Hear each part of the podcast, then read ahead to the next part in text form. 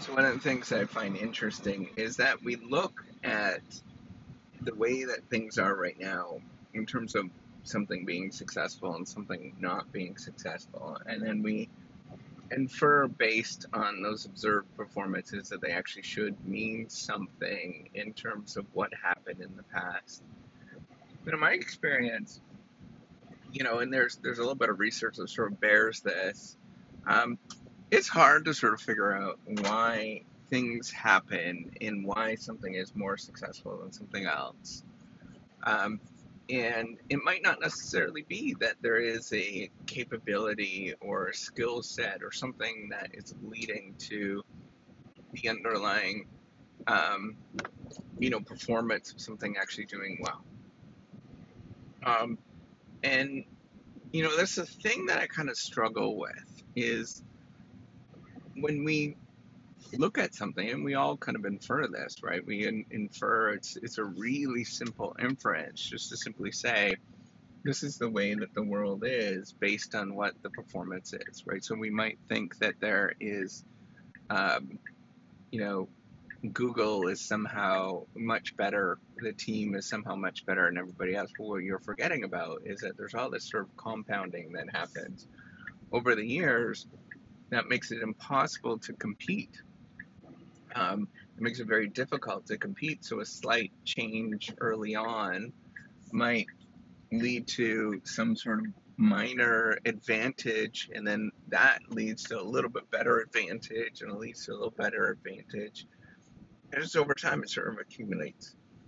Um, we have to take a step back, and, and, and we have to sort of suggest or believe that it's not always the case that what you see, the sort of outcomes that you see, is actually indicative of, of anything other than maybe chance outcomes or, you know, just the way that things have been structured um, in, in sort of a, a larger, broader way. And it's not necessarily to do with any particular individual, manager, or organization that results in the performance that we might actually see.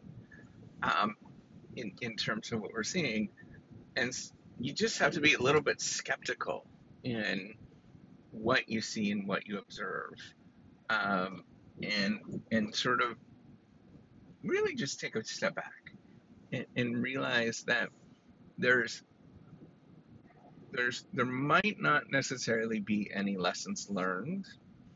Um, there might not be uh, you know anything that we could sort of say that the reason why somebody is successful is because of the things that they actually have done.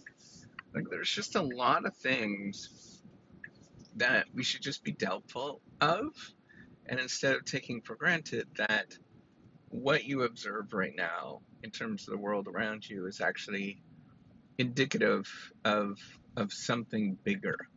And rather what we should be more careful about is look at the long-term you know, just what it means to repeat at something or look at sort of um, the the compounding of things that happen. And that's a little bit different of a message than looking at what's instant in terms of the performance right now and what is sort of reflecting on on reality.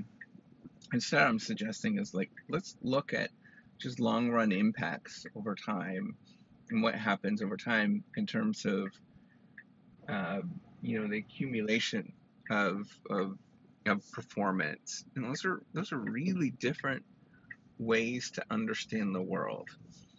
Um, so I'll always assume that the world is changing and there's not like a one best way of doing things. And I'll, always assume that um, it can, um, small changes that are random and that are outside somebody's control can actually make a really big difference in in what um, what will result in the long run. Anyways, take care and have a wonderful day. Bye.